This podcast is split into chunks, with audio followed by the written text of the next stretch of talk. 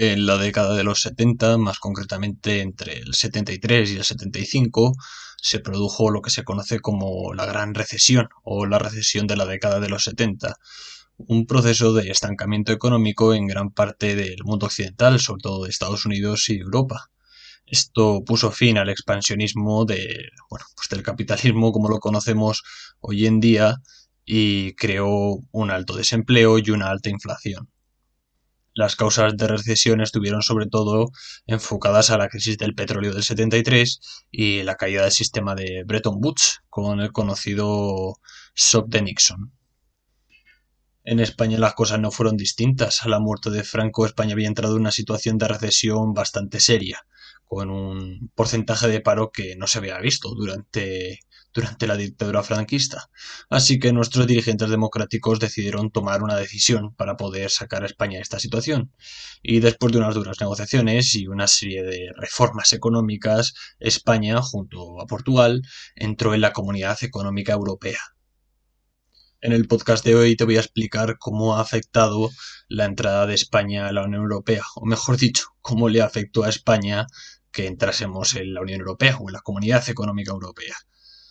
Bien, también responderé a la pregunta de qué hubiese sucedido si España nunca hubiese entrado en, en esta comunidad y qué efectos negativos ha tenido el euro. Estás en Derecho y otras cuestiones. Hoy es día 2 de febrero del 2022 y comenzamos.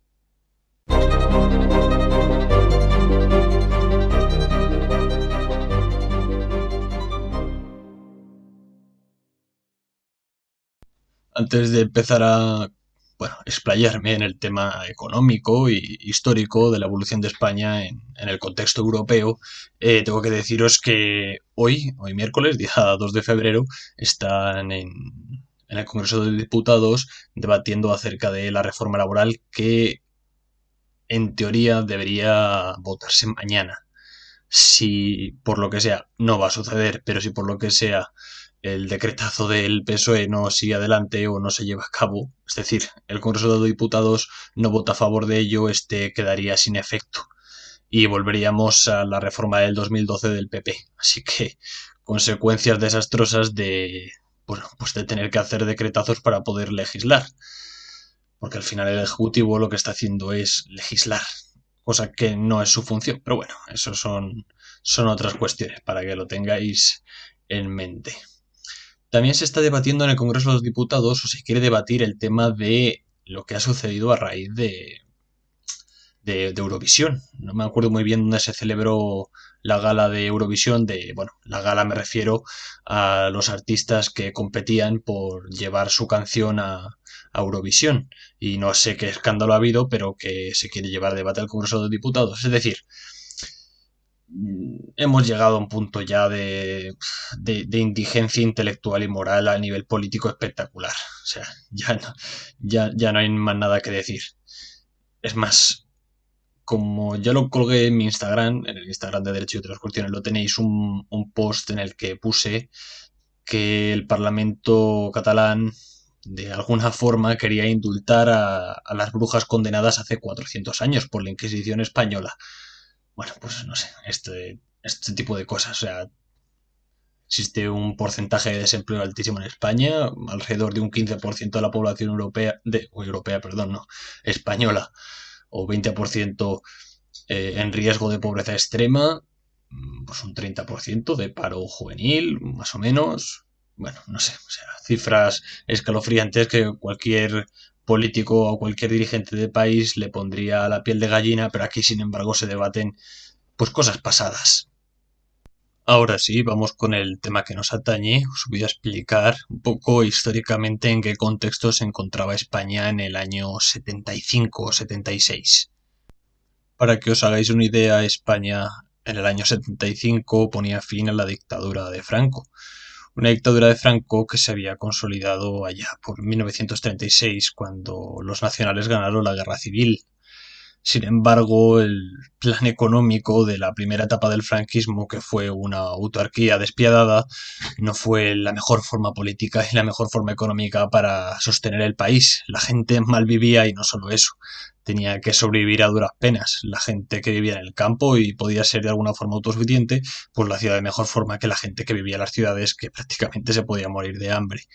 Sin embargo, todo esto cambia. Ya por la década de los años 50, Franco se da cuenta de que el sistema es insostenible y tiene que dar pues, rienda suelta a la economía. De esta forma crea un plan de estabilización que es del año 59, 1959, pero que ya se llevaba digamos, se llevaba a cabo eh, en 1950 y en el 57 formó un gobierno, por así decirlo, eh, conformado por los llamados tecnócratas, es decir, gente preparada en determinados ámbitos, en determinados campos, para eh, subir económicamente a España. Es decir, de alguna forma podemos decir que España se liberalizó económicamente. De, bueno, pues de esta forma eh, se liberalizaron los precios, el comercio y el tránsito de bienes y se acabó con el racionamiento de, de alimentos que se daba a la población. Y ya la gente pues podía producir y comprar bienes de forma libre para poder sostenerse económicamente y este plan de estabilización lo mejoró muchísimo, de tal forma que el nivel, el Producto Interior Bruto del país y la renta que recibían los españoles pues mejoró muchísimo y le permitía vivir no solo a gente bastante bien, sino empezar a comprar pues propiedades o poder irse de vacaciones o bueno, otros, otros, otras cosas de, de ocio. Sin embargo, como hemos dicho, a la muerte de Franco en 1975 hubo un estancamiento económico. Se podría decir, o a mi parecer, que de alguna forma aquellos tecnócratas que había contratado Franco para sostener al país se habían quedado sin ideas y los nuevos gobiernos tampoco tenían mucha idea de cómo manejar un país. Así que pusieron su foco en Europa.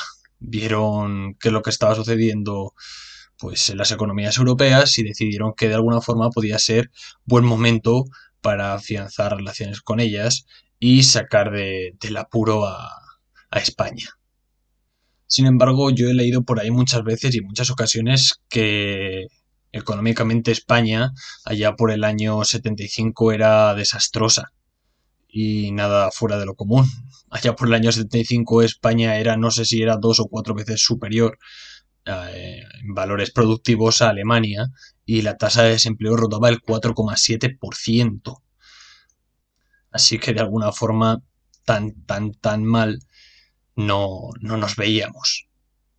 Sin embargo, la mala gestión que se produce pues en los 10 años siguientes, una década siguiente, es de alguna forma desastrosa. España deja de ser totalmente productiva digamos, de alguna forma desmejora su tejido productivo y la tasa de desempleo, que ya hemos dicho que era ínfima, pasa a ser pues alrededor del 20,5% en España. Así que de esta forma nuestros gobernantes democráticos deciden que es buena idea empezar a negociar con los países europeos y con la entrada en la Comunidad Económica Europea, que ésta se llevó a cabo finalmente en 1986. Sin embargo, realmente las negociaciones para que España entrase en la Comunidad Económica Europea no fueron ágiles y mucho menos fueron cortas. Alrededor de seis años duraron estas negociaciones y no fue hasta el gobierno del PSOE, de, que ganó las elecciones en el 82, si no me acuerdo, con Felipe González, cuando España finalmente, ya en el 85, eh, firma el tratado o el acuerdo de adhesión con la Comunidad Económica Europea y en el 86 se hace efectiva. Realmente lo más importante de estas negociaciones y por qué se dilataron tanto en el tiempo y hubieron tantos choques y tantas confrontaciones fue en primer lugar porque había una inestabilidad política en España muy, muy fuerte. Todos los partidos políticos y representantes pues querían, querían su trocito de pastel y claro, pues no se ponían de acuerdo. Entonces la inestabilidad política ayuda a que si tú no tienes tu casa ordenada no puedes exportarla fuera de alguna forma. Así que, pues nada, finalmente sí que se consiguió formar gobierno. También es cierto que afectó mucho, bueno, pues el golpe de Estado del 81 y otros intentos de golpe de Estado que no llegaron a nada, pero que, que afectaron, obviamente. Y el segundo caso, el segundo supuesto más importante de por qué España se dilató tanto en el tiempo fue por el tema de las políticas agrícolas comunitarias. ¿Por qué? Pues porque a Italia y a Francia no le hacía ninguna gracia que España entrase en la Comunidad Económica Europea. Claro, producían tres veces más vino que Francia y tres veces más productos agrícolas, de otro tipo de variedades de legumbres, por ejemplo, que Italia. Y eso acaparaba todo el mercado de la Unión Europea y no solo de la Unión Europea, del resto de, estados de otros sitios, de otros continentes. Así que a Alemania esto le daba un poco igual, porque al fin y al cabo Alemania, de alguna forma, lo que tenía o lo que era más importante para ellos era la industria pues, siderúrgica o metalúrgica, y Alemania pues no, no le importaba en exceso. España en ese sentido no tenía, no tenía mucha fuerza y tenía que de alguna forma reindustrializarse. Claro, entonces llegados a este punto, los franceses y los italianos se reunieron con los alemanes y les dijeron que nanay de la nay, que España no iba a entrar con esas condiciones y que su ganadería y su agricultura, es decir, su sector primario, que era lo más fuerte que teníamos, eh, tenía que diezmarse obligatoriamente, si no, no iban a votar a favor de que España entrase en ningún lado. Y bueno, pues el PSOE sí accedió a este supuesto. ¿Por qué accedió, en este caso, Felipe González? A, esta condición de la política económica agraria o de la política agraria comunitaria para que España pudiese entrar. Bien, pues porque como ha sucedido desde entonces, desde el 86 hasta 2022, es que Europa, más concretamente Alemania, ordenada por Bruselas, le da X dinero al año a España por en compensación a esa, a esa situación si bien es cierto que Felipe González dijo en ese momento que se equivocara, que obviamente España hubiese sido mucho más rica a día de hoy que si nunca hubiese entrado. Total, que los españoles pecamos de idiotas, nos prometieron el oro y el moro y finalmente nos quedamos sin una cosa y sin otra y bueno, pues nos tenemos que conformar con las migajas que nos da la Unión Europea. Y diréis, bueno, esto no es realmente así, España es totalmente independiente y tiene sus competencias fuera de la Unión Europea que la hacen, pues eso, independiente. Vale, si nos fijamos en la reforma laboral que hemos tenido y que el PSOE ha tenido que realizar por Real Decreto porque no tiene apoyos suficientes en el Congreso de los Diputados y por tanto no forma gobierno, no forma gobierno para legislar, me refiero, lo que ha hecho pues eso, aprobar un Real Decreto por el que reforma el sistema laboral bueno, una reformita, como ya dije en su caso, que tampoco tiene mayor consecuencia. Bueno, consecuencias negativas sí tiene. Pues claro, realmente esta reforma viene por orden de Bruselas. Bruselas es el que le dijo a España que tenía que reformar su mercado laboral. Bueno, su mercado laboral no, su legislación laboral. Y estos a cambio les daban dinero si no reformaban eh, la legislación laboral, la reforma del 2012 del PP, no, no, les iban a dar dinero y obviamente lo que le interesaba y lo que le interesa al gobierno es recibir dinero. Eso de crear pues, un tejido productivo fuerte, un sistema industrial fuerte, alcanzar la independencia energética, dejándose de chorradas verdes y, y eco-friendly y demás tonterías, pues lo que ha hecho finalmente es aceptar la limosna de la Unión Europea a cambio de destruir España para que os hagáis una idea de cómo estaba España justo antes de, entrar en la Comunidad Económica Europea, España suponía un incremento del 30% de la superficie agrícola, un 31% de la población agrícola y un 31% del número de sus explotaciones eh, para la Unión Europea. De esta forma, la producción agrícola española era del 9%, un 4% para, para Europa de su PIB y ocupaba el 20% en España y el 8% en, la, en Europa de la población activa. Por tanto, era desmesurado totalmente. Y esto había que regularlo, había que caparlo de alguna forma. Pero no solo eso. La flota pesquera española por entonces ocupaba el primer lugar de Europa y la tercera potencia del mundo en tonelaje bruto. O sea, muy superior a sus competidores europeos. En materia de industria siderúrgica, éramos bastante mediocres, básicamente porque no había dinero para modernizarla y por tanto, pues la producción y la eficacia era mucho menor. Pero en construcción naval, los astilleros españoles ocupaban el tercer puesto de la producción mundial, con un nivel competitivo muy alto. Y Francia, Alemania, bueno, y mucho menos el país mediocre de Italia, podía competir con esta situación. digamos que éramos más, más referentes a Reino Unido. En tema de automóviles teníamos pues, nuestra, propia, nuestra propia industria. De alguna forma se consideraba que la producción se podía, es decir, la producción que se hacía de vehículos en España era para la demanda que existía. No había una sobreproducción para una demanda que no existe, porque luego no puedes hacer nada con esos coches. Pero bueno, pues en nivel de cerámica también éramos muy competitivos. Eh, la energía nuclear ya teníamos un plan de construcción de centrales nucleares, se han construido y ahora se han vuelto a tirar todas, en fin, eh, porque somos eco-friendly. Ya teníamos eh, planes económicos para traer combustibles sólidos, nuestro propio petróleo, los hidrocarburos, la capacidad de refinanciación, perdón, de refinanciación no, de refinación de los hidrocarburos es la más alta a día de hoy de Europa en España y tampoco le hemos sacado provecho a ello. El gas que pasa de que quiere enviar ahora eh, Estados Unidos a Europa va a pasar por España. Tampoco vamos a sacar provecho de ello. El gas que viene de Argelia a España y se exporta posteriormente a la Unión Europea tampoco va a acabar en, en, en un incremento económico de España ni en un beneficio. O sea, nada de nada.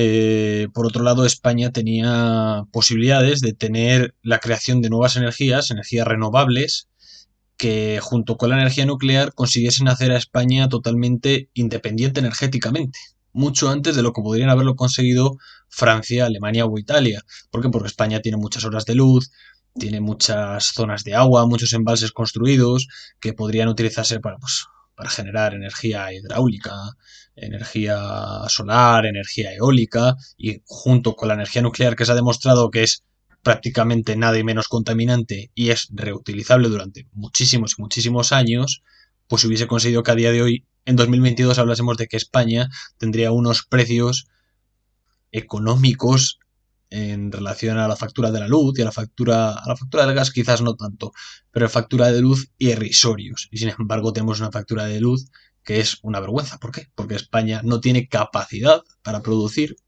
este tipo de situaciones. O sea, no tiene capacidad de producir su propia electricidad y venderla a los españoles a precio prácticamente de coste y que la factura de la luz, en vez de ser 300 o 400 euros mensuales para una familia normal, pues sea a lo mejor de 20 o 30 euros. También es cierto que no toda esta situación ha sido malo. La libertad de circulación, la mayor libertad de derechos fundamentales, individuales y colectivos, pues ha sido mejor, que se ha visto mermado durante la pandemia, como ya dije, pero sí que es cierto que hubo una libertad social que era muy necesaria y muy importante para España, porque a nivel turismo es actualmente muy atractiva para todo tipo de turismo y para todo tipo de gente de cualquier condición. Claro, pero es que un país no puede vivir solo de su turismo, porque viene una pandemia, viene una situación de crisis y el turismo no levanta absolutamente nada. No puedes hacer de tu país... Mm, no puedes crear un sistema económico fuerte basado en el turismo. El turismo puede ser un complemento, es decir, hay muchos países que tienen un sistema económico turístico muy fuerte, pero que no han hecho del turismo su base económica. En España se vio en el turismo la oportunidad de crear un país fuerte. Claro, un país fuerte que, funcionase dos meses al año. Julio y agosto. ¿Y el resto del año qué? A vivir de esos dos meses. Y si de esos dos meses no hay nada, ¿qué hacemos? Ah, es que eso no se lo han planteado. No es que no tienen ni idea ninguno de manejar un país. No saben lo que, no saben lo que hicieron al entrar en la Unión Europea. Bueno, para que nos hagamos una idea, y como he dicho a día de hoy, lo único que hace la Unión Europea es concederle dinero a España, rescatarlo de vez en cuando, cada X tiempo le da dinero y otras veces le rescata, aunque los gobiernos esto lo oculten, para que siga funcionando. ¿Por qué? Porque a nivel productivo España es un país muy importante para la Unión Europea pero tiene que ser un país importante siempre por debajo de Alemania, de Francia, de Italia y de otros países. O sea, Alemania siempre tiene que estar en la cabeza. Es más, quien más se ha beneficiado de la creación de la Comunidad Económica Europea y de la Unión Europea y del euro ha sido Alemania y Holanda, si no me equivoco. El resto de países, Francia salió muy perjudicada y España salió muy perjudicada también. Portugal también salió perjudicada. Es más, tengo por aquí, que lo estoy viendo ahora mismo, un estudio que, bueno, analiza el impacto que ha tenido el, desembarco de la moneda única en los Estados miembros de la Unión Europea, el euro, que se adoptaron hace, pues, se adoptaron allá por el año 2001, 2002, si no me equivoco, ahora mismo es que estoy hablando de memoria, es decir, hace unos 20 años. Y este estudio lo que intenta reflejar es cómo habrían evolucionado los países de Europa si eh, en función del PIB per cápita, del Producto Interior Bruto por cabeza, si estos no hubiesen tomado la decisión de adoptar el euro. Pues bien, este estudio refleja que el euro ha beneficiado enormemente a Alemania, que dice que cada uno de sus ciudadanos acumuló unas ganancias extras de 23.116 euros entre el 99 y el 2017. Y Países Bajos, 21.003 euros más ricos. ¿Qué más países han beneficiado de esto? Grecia. Lo que pasa es que Grecia, bueno, es que Grecia es las antípodas de hacer las cosas bien. O sea, les beneficia el sistema económico, les beneficia la moneda y aún así se cargan su propio país. Es, es que es maravilloso lo de, lo de Grecia. Y por otro lado, los perdedores de la otra parte de la balanza, tenemos a los franceses, cuya fortuna se ha reducido en 55.996 euros en pérdidas acumuladas a lo largo del periodo con respecto a esa distopía en la que aún pervivía el franco. El franco, no el franco español, el señor, el señor dictador. El franco era la moneda francesa antes de, entrar en la Unión Europea, antes de que se implantase el euro y los portugueses son 40.604 euros menos ricos. Y vamos a ver ahora mismo qué es lo que sucede con España. Pues bien, según este estudio, se afirma que la pérdida acumulada en el PIB per cápita de nuestro país en los últimos 20 años ascendería hasta los 5.031 euros. Vamos, que es que la Unión Europea no nos ha beneficiado en nada. Pero bueno, la gente sigue con sus cosas. Entonces, ¿cuál es la principal razón de esto? O sea, ¿por qué? Muchos estaréis preguntando, ¿por qué unos países han salido altamente perjudicados y otros han salido altamente beneficiados? Bien, porque la creación y la instauración de la Unión Europea o de un modelo económico eh, comunitario europeo fue eh, puesta en marcha e iniciada por Alemania porque los alemanes lo que no querían verse otra vez es perjudicados por perder y perder. Los alemanes perdieron la Primera Guerra Mundial, se les castigó. Perdieron la Segunda Guerra Mundial y se les castigó. ¿Qué es lo que querían hacer los alemanes? Que no se les volviese a castigar, porque los que les castigaron fueron los países europeos, fueron los franceses, fueron los ingleses. Los italianos pues se salvaron de ello, porque claro, los italianos son los más listos. Pero se les castigó. ¿Y cómo consigue Alemania ser fuerte sin entrar en una guerra, arruinando al resto de países europeos. Y esto es totalmente mm, lícito. Me refiero, ¿pueden hacerlo? Sí, claro que pueden hacerlo. Esto es una guerra entre países. Siempre ha habido competitividad entre países y entre comunidades, pero desde el inicio de la historia del ser humano, siempre. Claro, lo que sucede es que el resto de países tienen que darse cuenta de esta situación y darse cuenta de lo que pretendía Alemania, que era beneficiarse a costa de que el resto de países de la Unión Europea no prosperasen, de que Francia no prosperase, de que Italia no prosperase, de que España no prosperase. Si nos damos cuenta, España actualmente es la llave del Atlántico, es la llave del Mediterráneo, de todos los productos que pueden entrar por Europa. Sí, pueden entrar por Italia, pero es muchísimo más peligroso, es mucho más fácil que entren a través de España que es la salida al Atlántico y la entrada al Mediterráneo. Estratégicamente militar es importantísima, estratégicamente comercial es importantísima, estratégicamente a nivel de traspaso de materias primas, de petróleo, de gas y demás es importantísima y España no saca tajada de ello. ¿Por qué? Porque nuestros gobernantes están hablando de tonterías en el Congreso de los Diputados, hablando de gilipolleces que no valen para nada, debatiendo sobre Eurovisión, sobre si hay machismo o no hay menos machismo, sobre, el, sobre la igualdad y la retribución salarial y no sé qué. Tonterías que donde se tienen que inventar estudios para demostrar sus propias falacias. O sea, no es que exista una premisa y se haga un estudio sobre eso para evitar o corregir un error. No, no, es que se inventan un error y luego se inventan un estudio para que ese error se corrija y lo que hacen es agrandarlo. Mientras tanto, nos hablan. Oh, fíjate, vamos, vamos, súper importante, un éxito histórico la reforma laboral, vamos a acabar con la precariedad laboral, somos los mejores. Pero quien te ha ordenado eso es Bruselas. No lo has hecho tú porque has querido. Y esto quiero que lo sepa la gente, es que esto es así.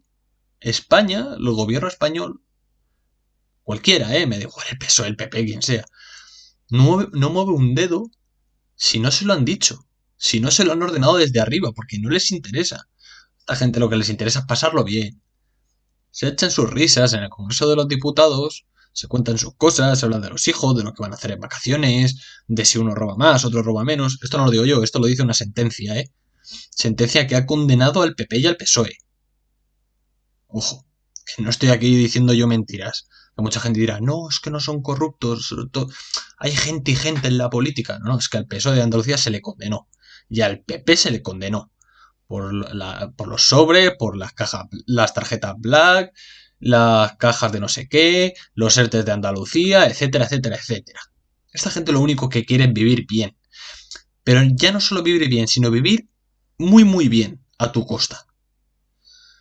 Entonces, claro, ¿cómo corriges esa situación que se lleva prolongando durante 40 años? O sea, tenemos una rama política genealógica durante generaciones y generaciones se ha transmitido que lo importante de la política no es hacer política, sino mantenerse en el poder. De cualquier forma. Por ejemplo, ¿cómo el gobierno del PSOE se mantiene en el poder? Porque pacta y hace favores a otros partidos políticos para que le permitan subsistir. Da igual que consista en destrozar España, da igual que arruinen económicamente a España, lo importante es permanecer ahí. Da igual que las reformas arruinen a España, da igual que la legislación arruine a España. De cualquier forma, se pasan las leyes por donde les apetece. En cualquier momento hacen y deshacen cuando quieren, sin ningún tipo de control social, ningún tipo de control político. Porque claro, el control político lo ejercen ellos mismos. Ellos mismos se controlan ellos mismos. ¿No? Imaginas, podéis imaginaros que yo cometo un delito y yo mismo me digo a mí mismo si lo he hecho bien o lo he hecho mal y me castigo a mí mismo. Maravilloso. Perfecto sistema. Pero es que esto sucede a nivel público en toda España. No sucede solo a nivel gubernamental, eh, estatal, a nivel comunitario sucede, a nivel municipal sucede. A nivel policial sucede.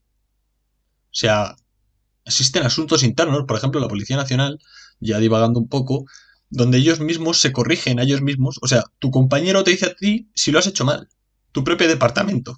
No hay un departamento externo independiente que te diga si lo has hecho bien o mal. No, te lo dicen a ti mismo, joder, claro. Pues nada, pues perfecto, así y así con todo. Es decir, España ha salido gravemente perjudicada de toda esta situación. Literalmente se la ha arruinado no solo la Unión Europea, no tiene la culpa solo la Unión Europea, es los dirigentes los que tienen la culpa.